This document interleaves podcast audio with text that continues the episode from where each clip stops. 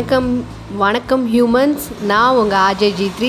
இது அமுக்கு டுமுக்கு அமால் டுமால்னு ஃபேமஸ் ஆக போகிற ஏன் ஷோ பீட் சுண்டல் அதோட second episode don't worry be ஹாப்பிக்கு உங்களை வெல்கம் பண்ணுறேன்.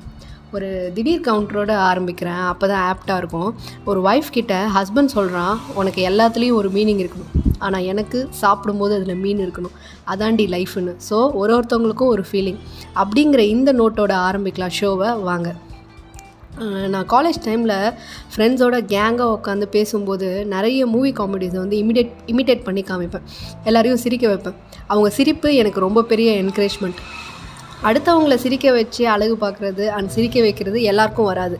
அப்படிப்பட்ட ஒருத்தவங்களை பற்றி, எனக்கு ரொம்ப பிடிச்ச பர்சனை பற்றி தான் பேச போகிறேன். அவர் ஹீரோ ஃப்ரெண்டாக நடித்து பண்ண காமெடி நிறைய இருக்குது. அதில் எனக்கு பிடிச்ச சிலதை உங்களோட ஷேர் பண்ணுறேன்.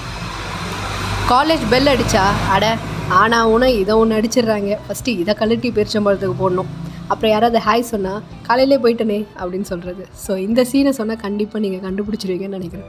டப்பு டப்பு ஜூம் ஜூம், தப்பு தப்பு டப்பு ஜூம், இந்த ஸ்டெப்புக்கு எல்லாம் வலது காலை தூக்கிடுங்க. டக்கு டக்கு ஜூம் ஜூம், டக்கு டக்கு டக்கு ஜூம், இந்த ஸ்டெப்புக்கு அட் அ டைம் ரெண்டு காலையும் தூக்குறீங்க.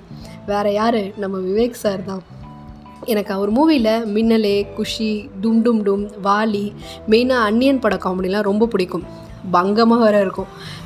பெரிய கள்ளிக்காட்டு இதிகாசம் எதுனா வைரமுத்து மாதிரிலாம் நடக்கிறான். ஒன்னெல்லாம் ஏன்டா சுனாமி தூக்கலை? இதை என்னோடய காலேஜ் இன்டர்னல் எக்ஸாம் அப்போ என் ப்ரொஃபஸர் நடந்துகிட்டு இருந்தார். அவரை கூப்பிட்டு சொன்னேன். அவர் இன்னமும் சொல்லுவார், ஏமா என்னை பார்த்து அப்படி கேட்டேன் அப்படின்ட்டு. அப்புறம் கடவுள் புள்ளி வச்சான், நான் கோலம் போட்டேன். உங்களை 100 இல்லைடா, 2000 பெரியார் வந்தாலும் திருத்த முடியாது. ஸோ நம்மளோட மூட நம்பிக்கையை அவரோட காமெடி சென்ஸோடு சொல்கிறதுல திறமசாலி.